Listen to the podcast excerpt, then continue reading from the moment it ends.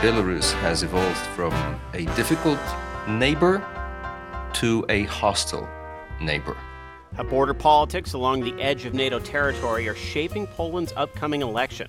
For Saturday, September 23rd, it's All Things Considered from NPR News.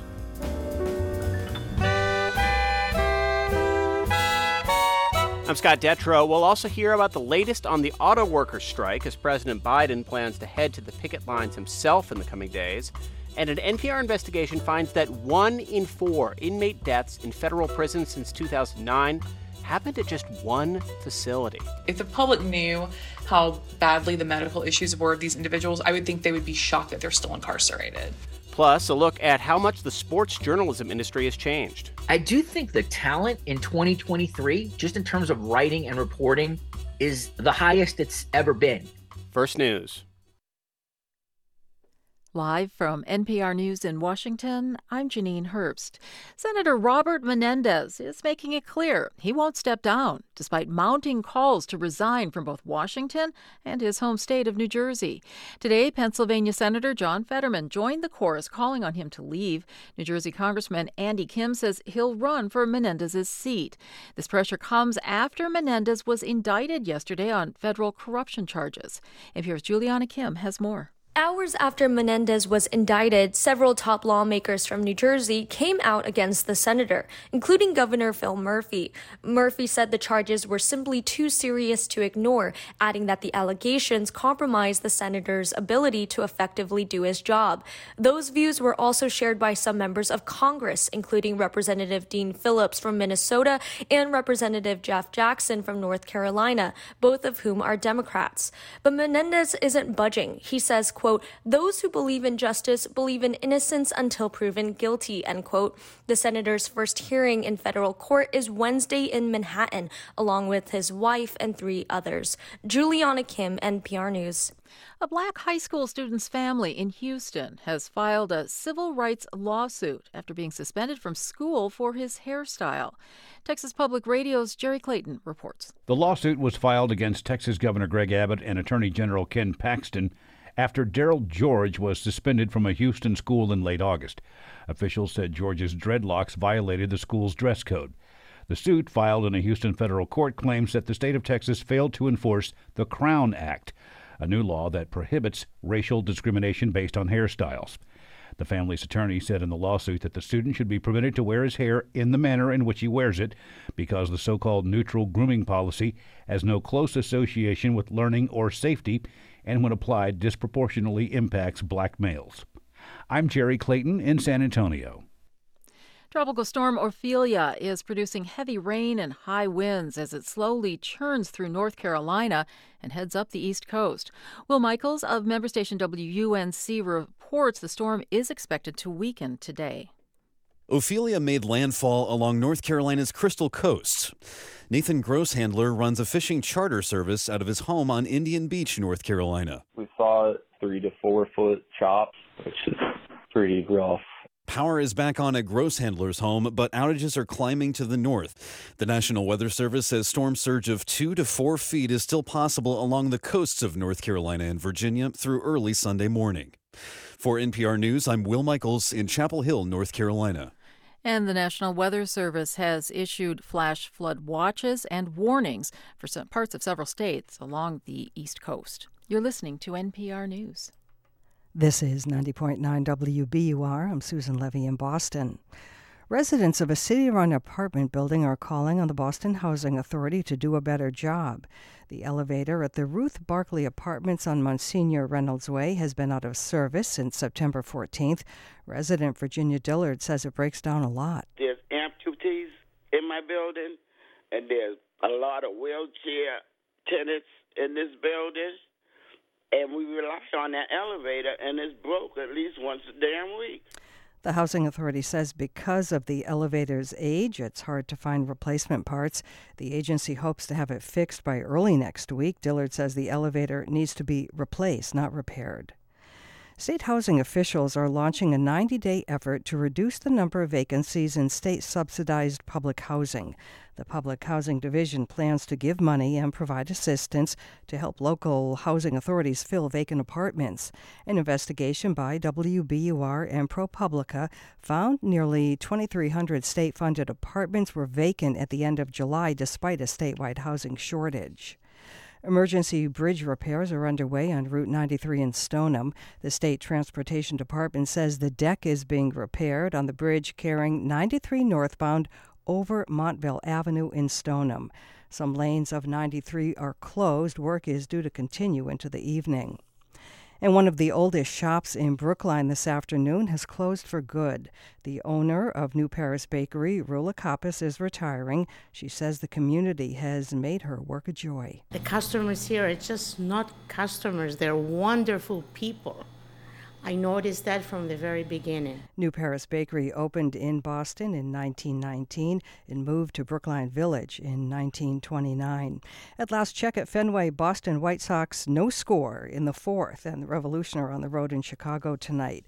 59 degrees at 5:06. A chance of rain tonight, low in the upper 50s.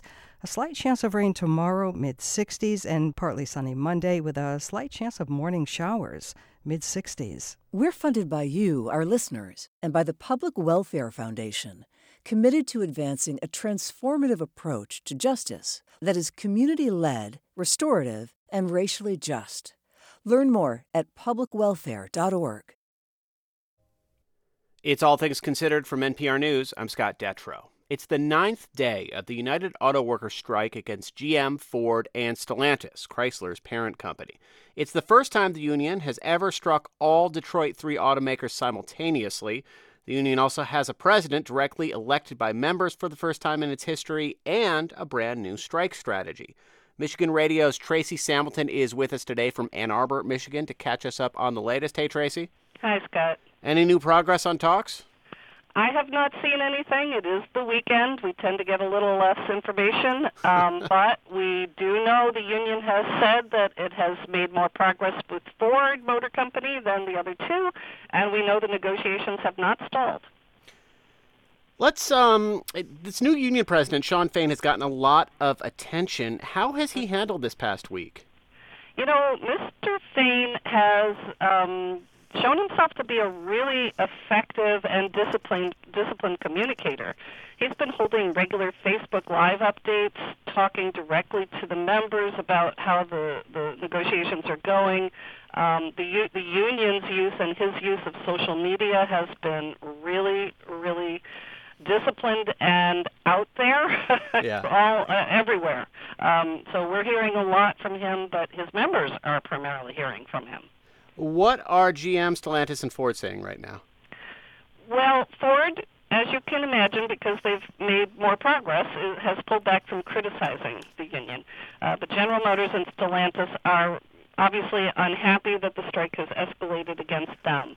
And they're saying it was unnecessary, the union is not uh, negotiating in good faith, and their latest counteroffers have been very generous. Mm-hmm. One big uh, development is that President Biden has announced that he is going to join the strikers on the picket lines Tuesday. How is that announcement playing? well, you can imagine there are some uh, conservative and middle of the road pundits who say this is not okay, right? This is a mistake for the president to essentially choose sides. Yeah. Um, the union, of course, is, is happy about it. Um, you know, Mr. Trump is coming to Michigan next week, and he is making a play for union members himself, um, saying electrification of the vehicle is going to kill your jobs. And so, if I'm elected, I'm going to stop that in its tracks. How is how much are are, are strikers and union members talking about the electric uh, car issue? Because that is part of the dynamics. And on one hand, President Biden is a pretty strong supporter of unions to the point of walking this picket line. But right. on the other hand, he's the one pushing to totally overhaul the auto industry and make all cars electric. Yeah, he is threading a needle there. Um, and the members, I think, are you know they're very very focused on the uh, bread and butter issues. You know, we haven't had a raise in a long time. We gave up cost of living. Um, you know, we gave up a whole lot during the Great Recession, and we want that stuff back. So that's primarily what I'm hearing. And Tracy, what what are you looking for over the next week or so? Obviously, the president is coming, and that, that's going to be a big thing. But but what are the other key things that could lead to some movement or lead to another week of the same? Uh, it's possible that uh, the union may actually make enough progress with Ford Motor Company to say we have a tentative agreement. And if that happens, that puts a lot more pressure on General Motors and Stellantis to move when they come to the table. Mm-hmm. That is Michigan Radio's Tracy Samilton in Ann Arbor, Michigan. Thanks so much for joining us. Thanks for having me on the show. Border security and migrants are topics at the center of a closely fought election, and that sounds familiar to U.S. politics, but we are actually talking about Poland. A visa fraud scandal has rocked Poland's ruling party, and the European Union member on NATO's eastern flank is involved in a tense border standoff with Russia's ally Belarus. NPR's Rob Schmitz reports from that border. Hiking through the Białowieża forest is a journey through prehistoric Europe. This is one of the last remaining old growth forests on the continent, home to the endangered European bison. But it's not a bison that stops me in my tracks. So it took me about five minutes of hiking down a wide trail through a beautiful forest, one of Europe's oldest forests, to arrive to one of Europe's newest border fences. It's a 15 foot tall fence topped with razor wire. A camera on a pole watches my every move. And within a couple of minutes, a Polish soldier in camouflage holding an automatic weapon appears. Time for a swift hike in the opposite direction. Poland finished this 116 mile border wall a year ago in response to an uptick of migrants illegally crossing the border from Belarus.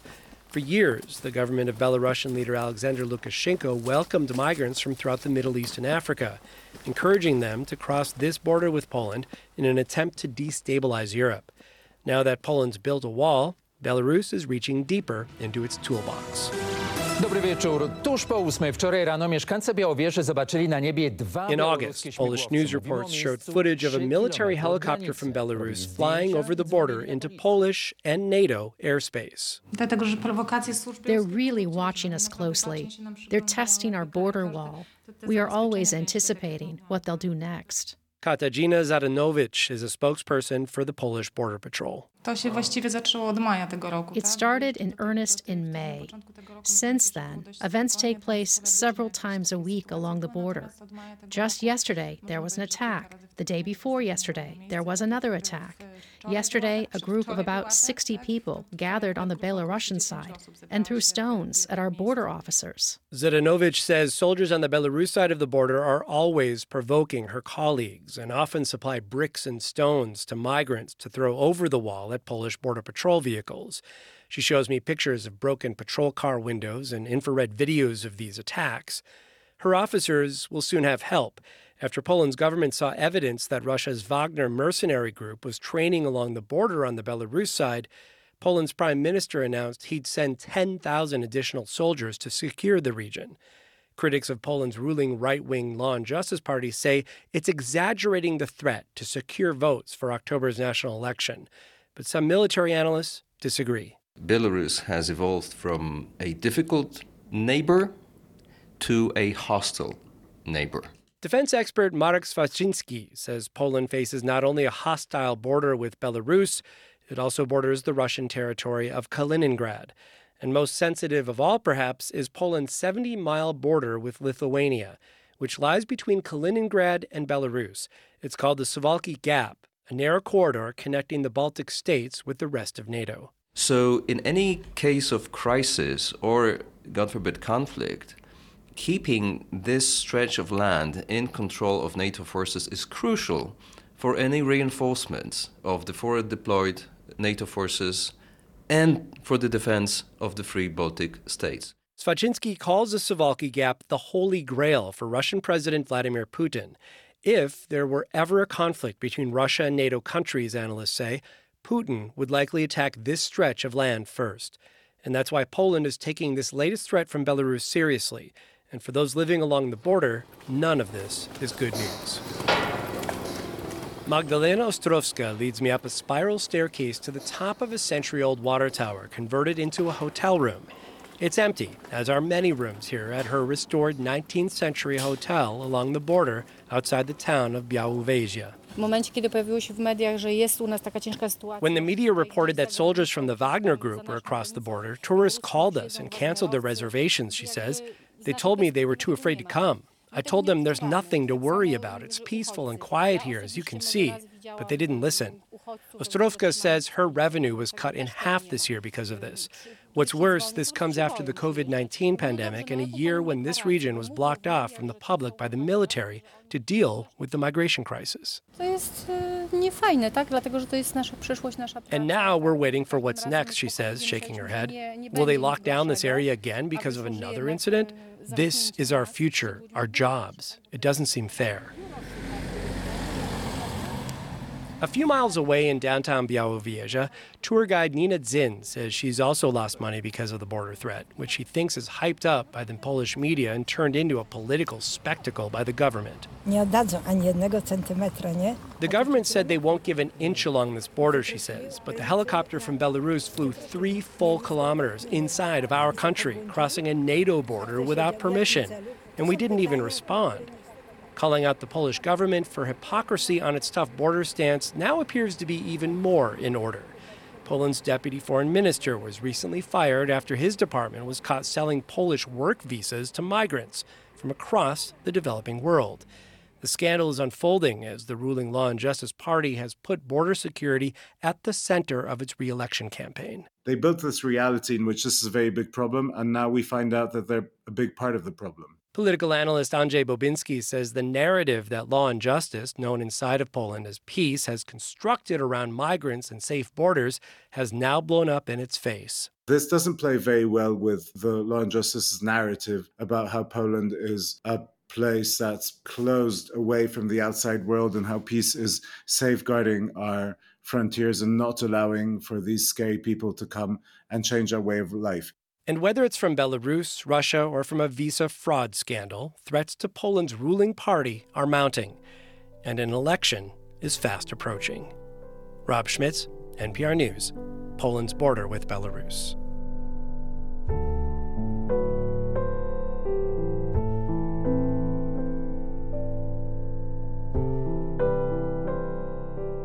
All Things Considered is a production of NPR News, which is solely responsible for its content. Like a story you heard on this or another NPR program? Share it with a friend at npr.org. While there, you can also hear stories you missed, enjoy expanded content, or connect to your favorite member station. This is NPR.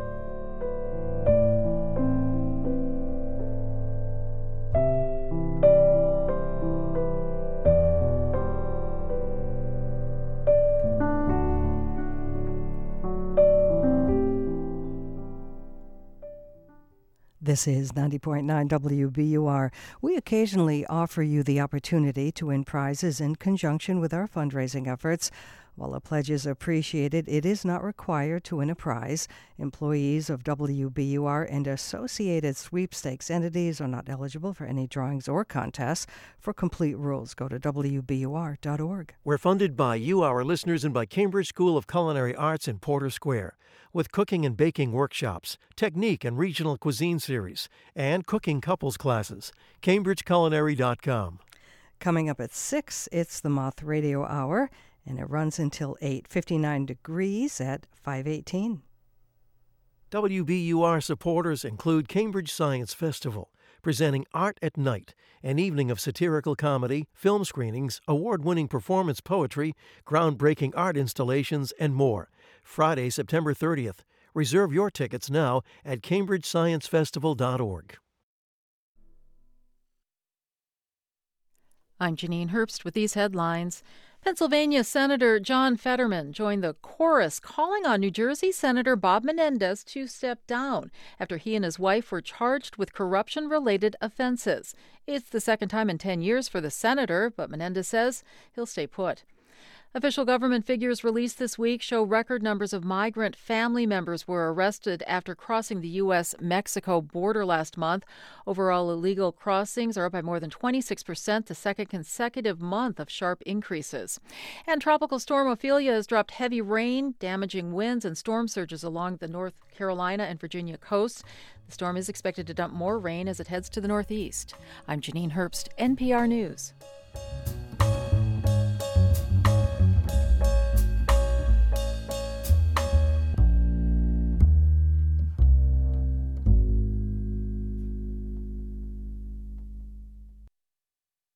Support for NPR comes from this station and from Raymond James, a firm focused on transforming lives, businesses, and communities through tailored wealth management, banking, and capital market solutions.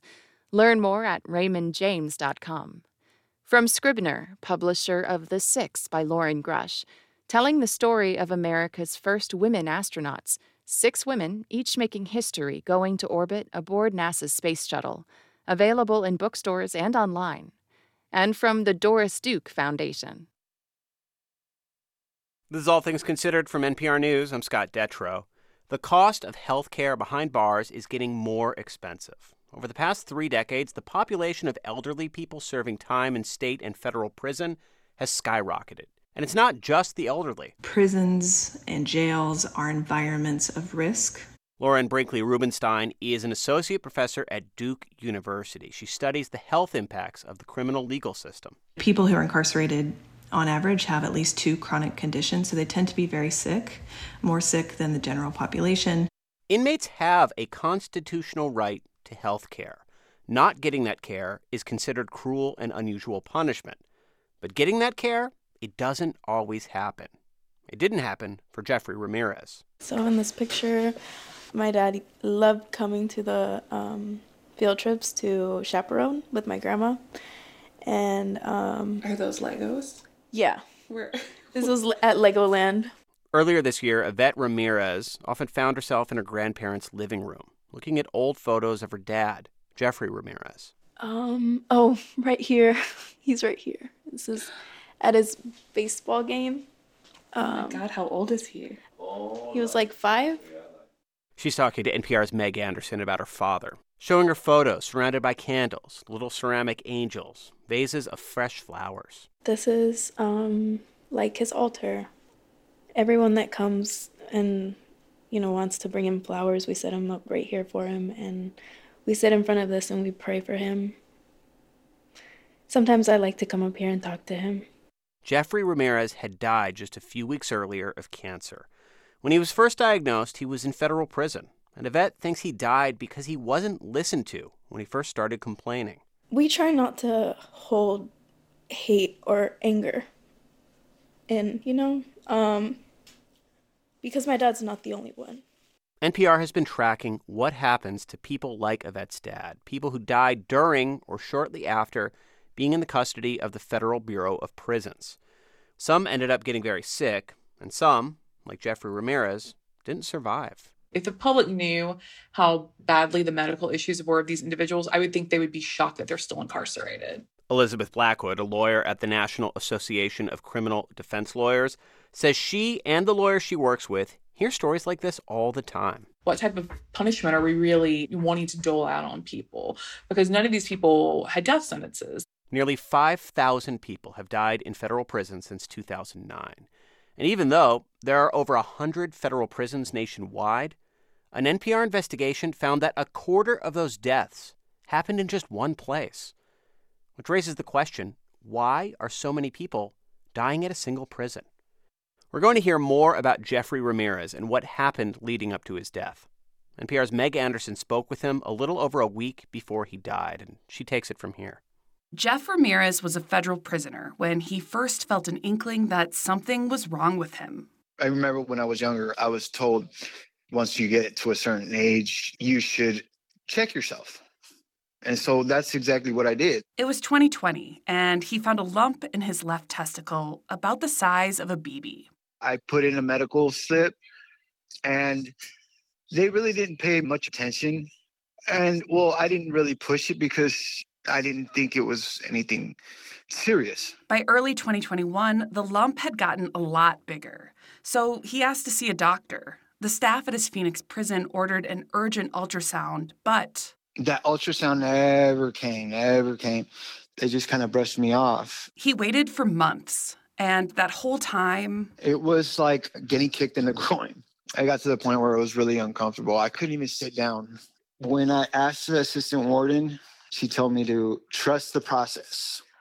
And yeah, that process was very long. Ramirez didn't get an ultrasound until more than a year after he started complaining. It was January of 2022. And as he was leaving that procedure, all of a sudden, I see like three nurses running out towards us, like, oh, you're not going anywhere. You need to be admitted.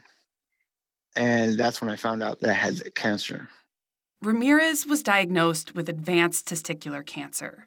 By then, it was already in his brain and lungs. He was transferred to the prison hospital at the Butner Federal Correctional Complex in North Carolina.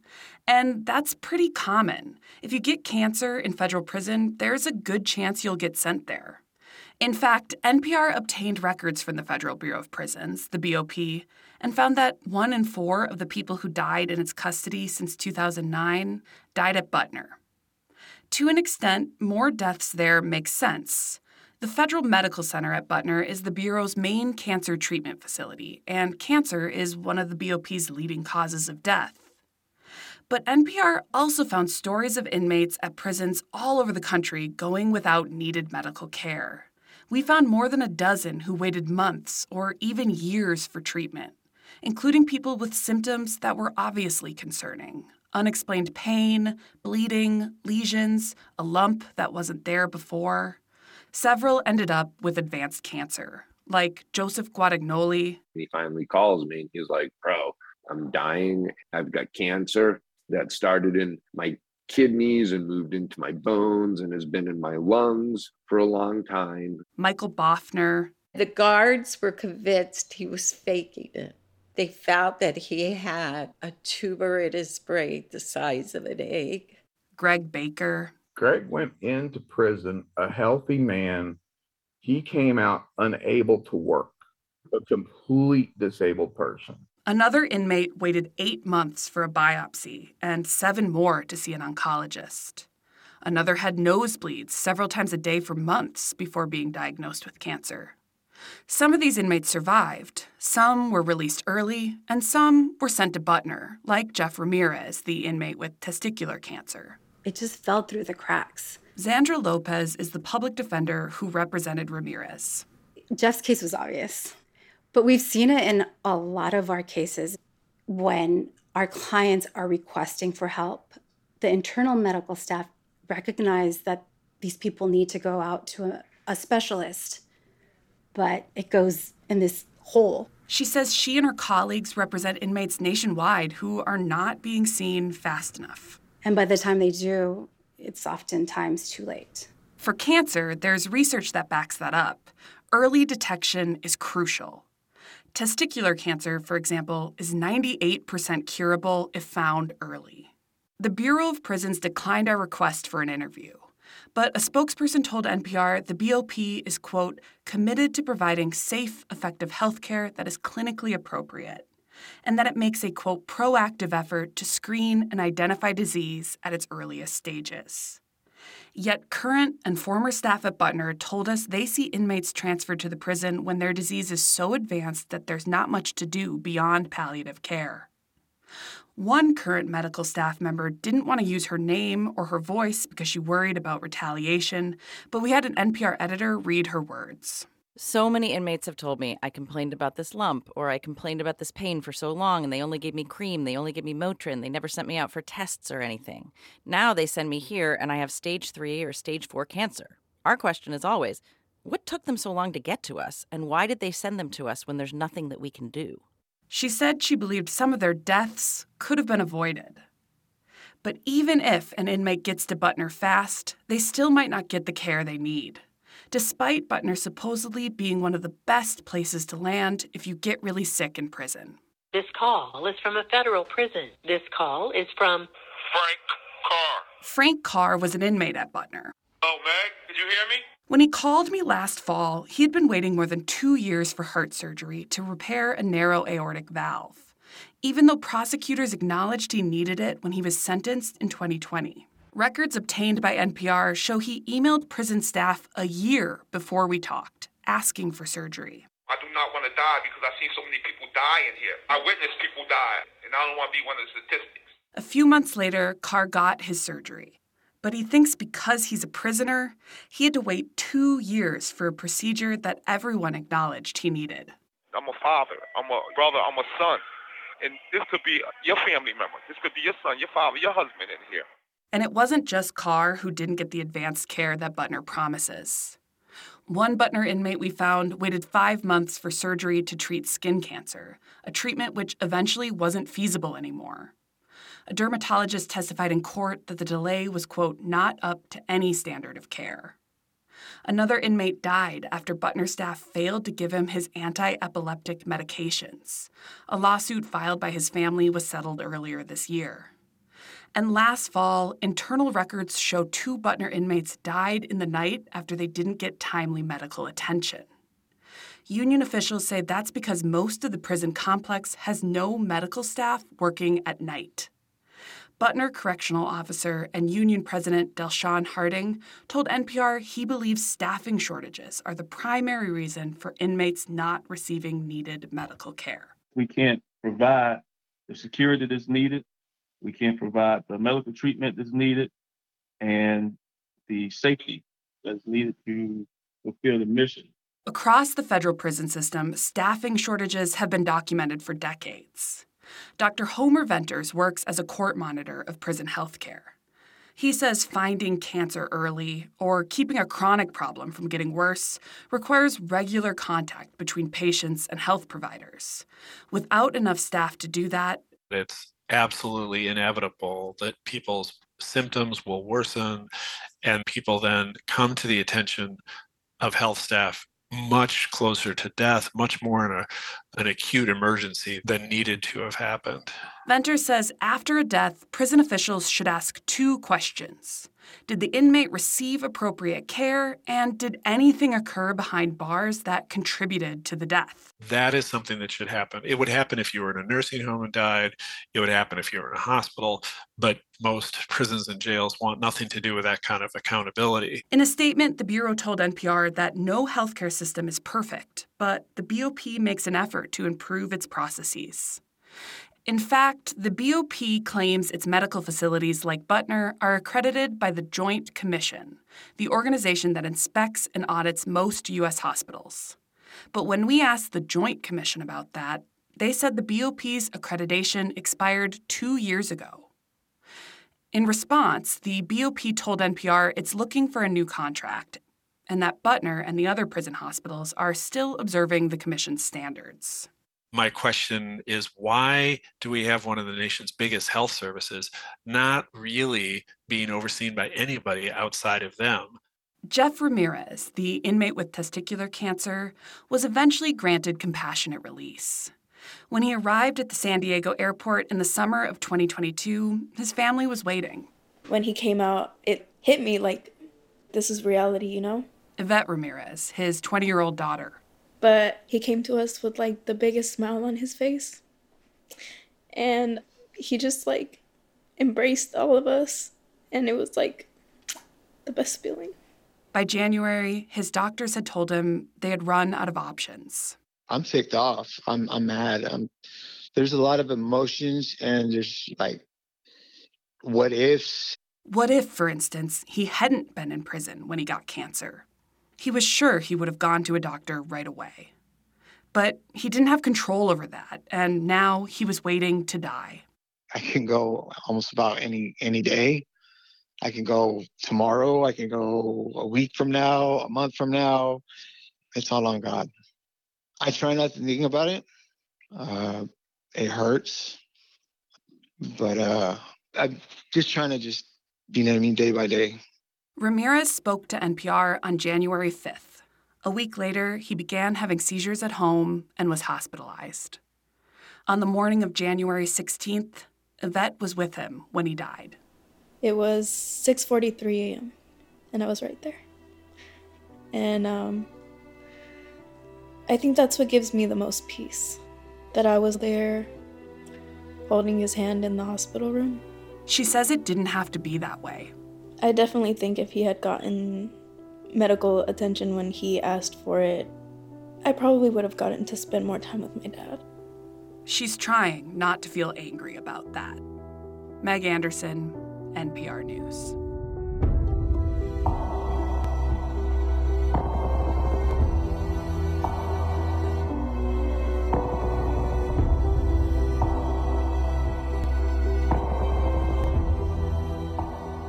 Listening to All Things Considered from NPR News.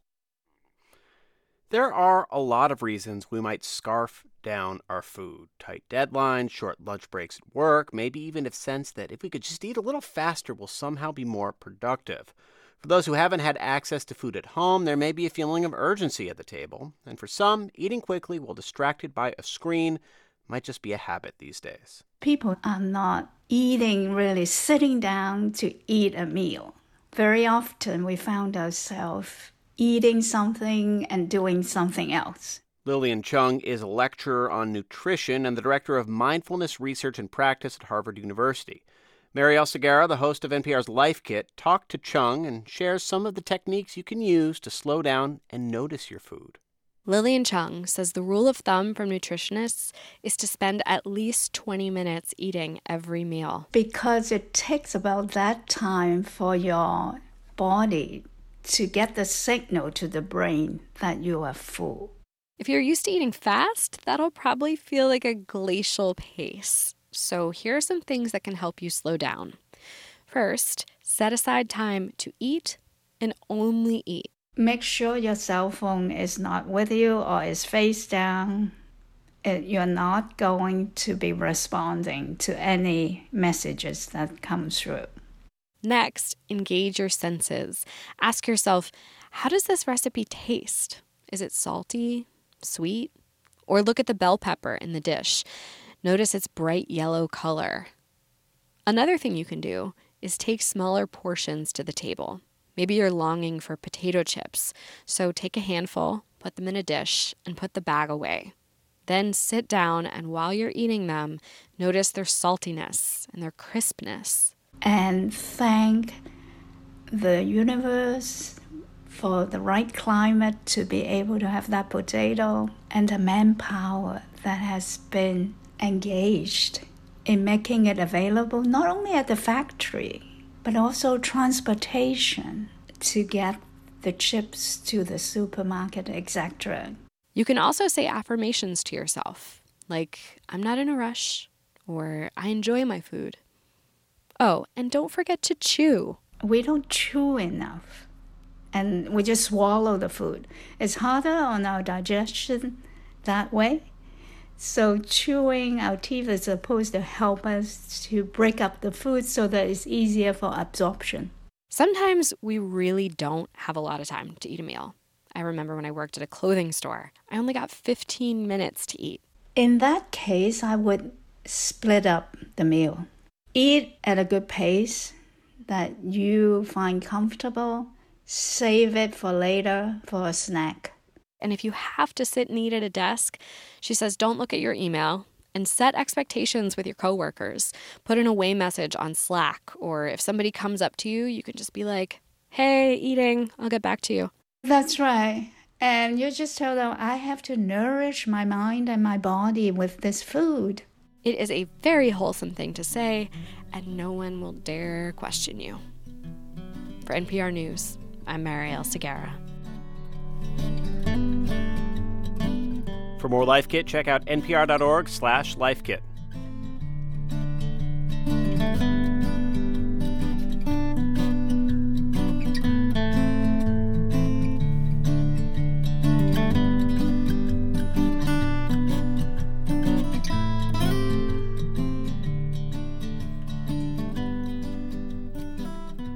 This is NPR News. And this is 90.9 WBUR. So glad you're with us. I'm Susan Levy. Coming up at 6, the Moth Radio Hour. If you'd like to stay updated on upcoming WBUR events at City Space and throughout Greater Boston, and you'd like to get a first crack at tickets, it's easy. Sign up for the WBUR events newsletter. Go to wbur.org slash newsletters, 59 degrees at 539. We're funded by you, our listeners, and by Babson College, who believes the future is fueled by entrepreneurial leaders. Learn to lead with impact and become a driving force for change. Explore Babson's full time in person programs and part time in person and online programs at their graduate virtual open house, October 4th and 5th. Register at babson.edu slash grad open house. And Emerson Colonial Theater, presenting a conversation with NPR's Ira Glass and Jad Abumrad this September 30th.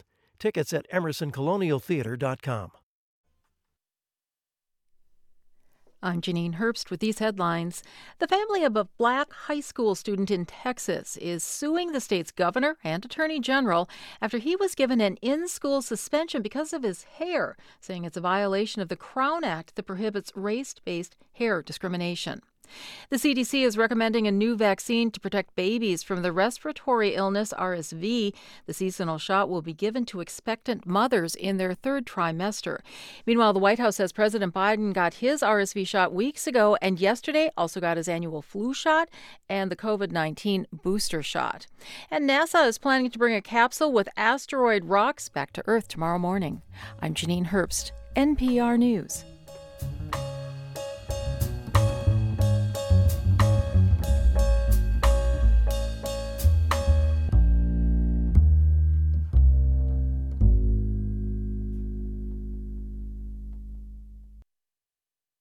Support for NPR comes from this station and from Proven Winners with Proven Winners Color Choice Shrubs, offering a varied selection of species to bring year round interest to landscapes and gardens. ProvenWinnersColorChoice.com slash native shrubs. From the Walton Family Foundation, working to solve social and environmental problems to improve lives today and benefit future generations. More information at waltonfamilyfoundation.org and from the listeners who support this NPR station.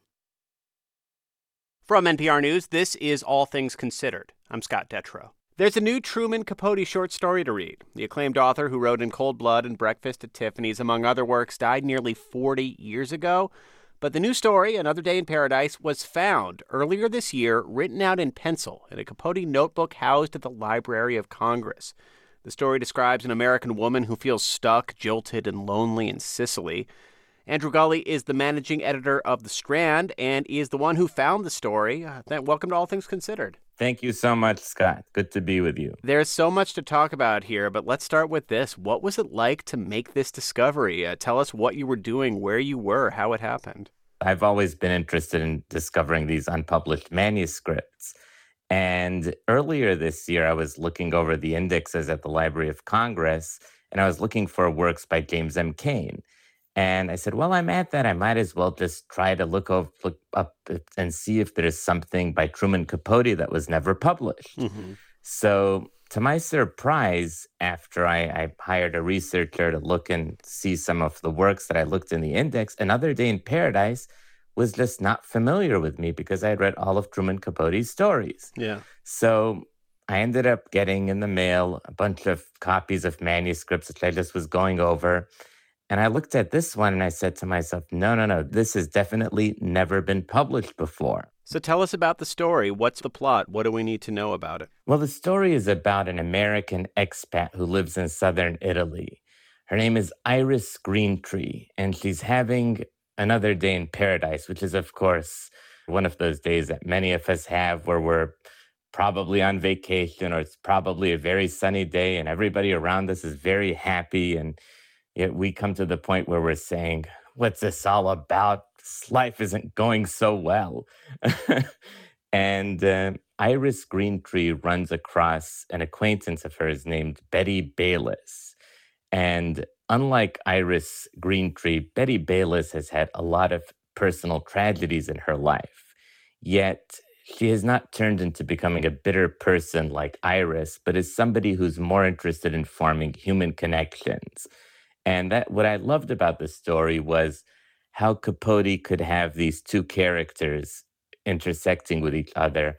One of them who has had it not too badly, she's had some struggles, but not enough struggles to turn her into such a bitter person. While as the person she runs across is just really, really, really having a bad time of it. Yet she kind of knows how to move forward with life. And she kind of realizes that the only path forward when you're really feeling personally destroyed is to try to grow. You know, this this isn't the first time uh, posthumous work of, of Truman Capote has has been found and published. What made this stand out, and was that a factor as you kind of weighed? Is this worth doing work on? Is this worth trying to get into a shape to publish? If a work has value and it's been published posthumously, we'll publish it. And the interesting thing about Truman Capote is that he may not have been the most prolific writer. He wrote a collection of short stories, four or five novels, and sadly, he stopped writing for the last, you know, actively for the last 16 years of his life. Mm-hmm. The lure of Capote over many other authors is that he was very, very discerning when he would put pen to paper or typewriter to paper. I mean, a lot of authors, uh, noteworthy and not noteworthy, are pretty prickly about unpublished material and whether or not they feel it's ready to be read. What were the conversations like with, with his estate and others about going from I found this in a notebook to let's put it out there in a magazine for the world to read? Whenever you publish anything like this, you have to go through two hurdles. The first hurdle is myself and my fiction editor and our staff. And many times we've found these uh, many unpublished works, and we've just looked at them and said to ourselves, no, no, this should probably stay in a library for the next 100 years because it won't do the author any favors. Yeah when we've overcome that hurdle and we've all said to ourselves, okay, this is something that's really good. This is something that is really relevant to the author and that will enhance his reputation, then we'll go to the literary estate. Uh, in the case of the Truman Capote estate, led by Alan Schwartz and Louise Schwartz, they were just so wonderful to work with. And Louise was very, very helpful because the manuscript was written in pencil and Truman Capote, who I think is a was a wonderful writer, he kind of had handwriting that reminds one of a doctor writing a prescription oh, no. out. and pencil probably doesn't. I mean, I found things I've written in pencil in notebooks from like 10 years ago, and it's really hard to read. I can't imagine much, exactly. much older than so, that. Uh, our fiction editor was working on finding these missing words and archaic phrases in Italian and I was doing some work and the transcriber was, and then we handed it off to Louise, and Louise was comparing the original manuscript to the transcribed manuscript. And she had so many wonderful suggestions and cut so many things. So it's not every day that you get an approval from an estate, and it's definitely not every day where the estate helps you transcribe the manuscript. There's so many great things in this story. I love the scenes that that he he brings to life. I love the writing in the voice of, of this woman who's really found herself in a bad place through a whole series of, of bad decisions. Just the idea of being in this beautiful place that I mean, I would love to be in Sicily in a villa for my, myself personally, but being so miserable, like it, it's such a great story.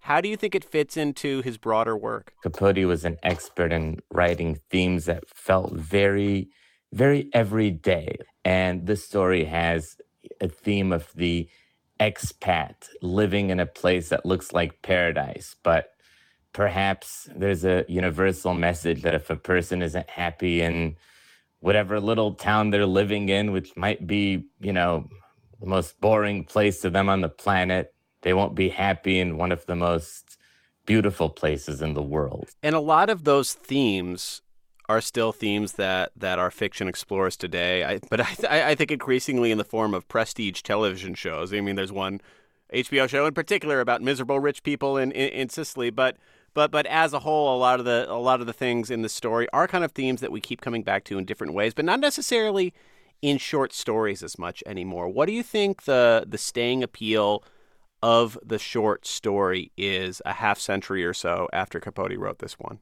To me, the reason short stories are so relevant today, the reason why short stories will always endure, is that a lot of times that punchy message, that interesting plot, that turn of phrase can get lost in a long book. And, you know, to me, when I look at a lot of the books that I've read, and I've read many, many books because I'm an editor. At the end of the day, short stories have influenced my life more than novels because you could just go back and you can remember a short story very well. And an author Oh, has yeah. to be very economic in what they write.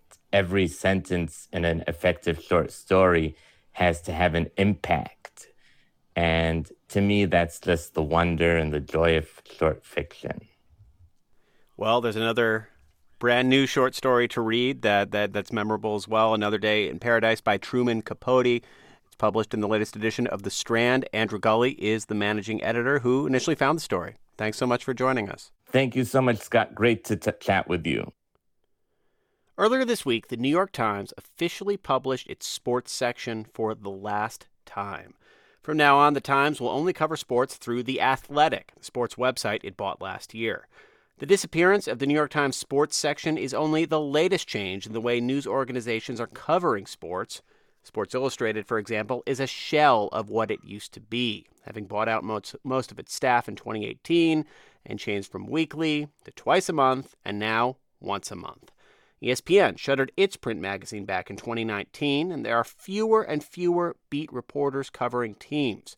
We asked Richard Deitsch to help us figure out what's going on. He's a media reporter for The Athletic and editor of an upcoming book titled The Year's Best Sports Writing.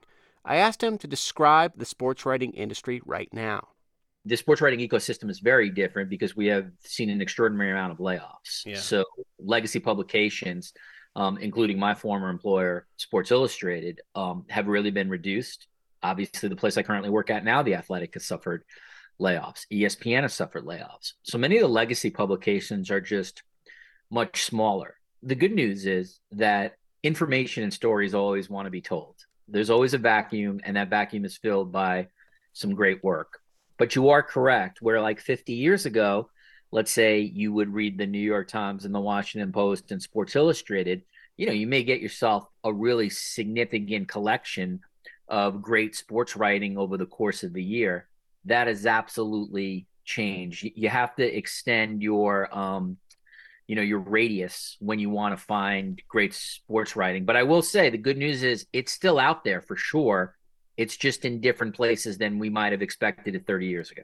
And you mentioned the Times. I, I was particularly surprised and bothered by this decision because I'm somebody who was reading that sports section growing up in New Jersey all the time. There were those writers you turned to thinking, like, I wonder what this person has to say about this story. How big of a deal is this decision? Um, we're, we're talking at a point where the New York Times has published its last sports section. It's in some ways sort of a little difficult for me to answer that because I work for the Athletic. The Right. Athletic pays me, and so the Athletic now will appear on sort of New York Times platforms as their sports section. And But thanks ma- for doing the no- disclaimer for us there. Yeah, but make no mistake about it. I mean, there were brilliant sports writers who worked at the New York Times sports section. It's a sports section I grew up reading and read for many, many years. I know some of the people in that sports section. They have been picked for my uh, 2023 sports writing book. So it's a loss. There's there's no other way to sort of sugarcoat it. You know, my hope is that Times readers or Times bundle readers will appreciate what the Athletic brings because I think it's a really, really quality sports section. But uh, like everyone else, like I- I'm gonna miss the people who wrote for that sports section because they were extraordinary sports writers, and I wish that they were still writing sports today. On a personal note, Yeah.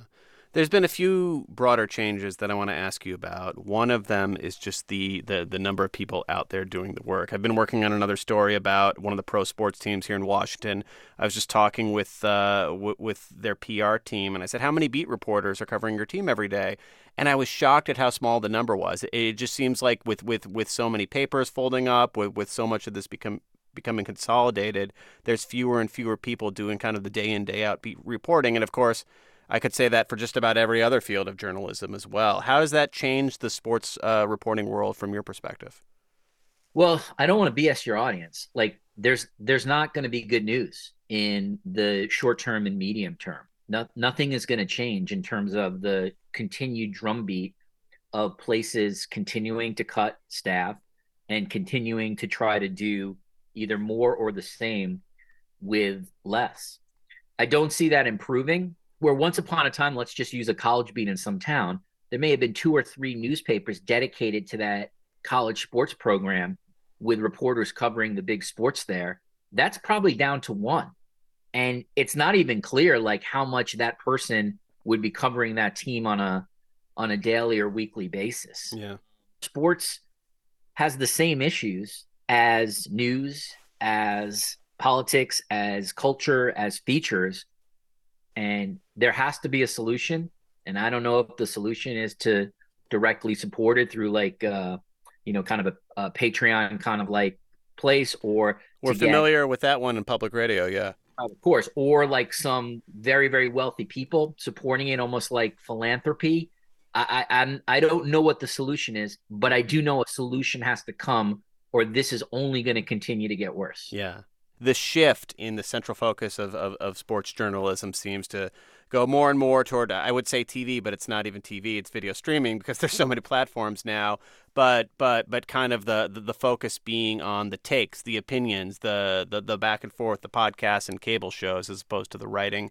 Is is is there any upside in that? Like, what have you seen in terms of how that that shapes the landscape that you cover? Well, the upside is money. You can get paid more if you yeah. hit it right. And the reality is the ceiling for an opinionist in sports is far higher than the ceiling is for a elegant writer or a really really great reporter. It is not to say that you cannot make a living as a writer or a reporter in sort of doing it in the traditional way, and of course those still exist. But when you see opinionists all over ESPN or all over Fox Sports One, um, when you see opinionists who have you know millions of people subscribing to their podcast, there's something fun, obviously, about giving your opinion and people either liking it or disliking it. So that sort of opinion or takes economy is going to be with us for a while. You know, this conversation started on on the downer note of contractions and, and the New York Times in particular. Uh, but but I'm wondering, and let, us take the athletic out of it, where, where where you said you work. What's the most exciting place for you right now when it comes to sports journalism? Who's doing the most innovative and interesting work? I'm not trying to cop out of this answer, but the one thing that was really great about being the guest editor of mm-hmm. the year's best sports writing book was that I found like great sports writing existed in so many different places. Just the fact that like if you went deep enough into all these places, you found like a lot of great writing. And if there's anything to be optimistic about is I do think the talent in 2023 just in terms of writing and reporting is the highest it's ever been. A lot of people sort of long for the glory days like the 40s or the 50s or the 60s. You look at some of the writing there, a lot of it's garbage to just to be blunt.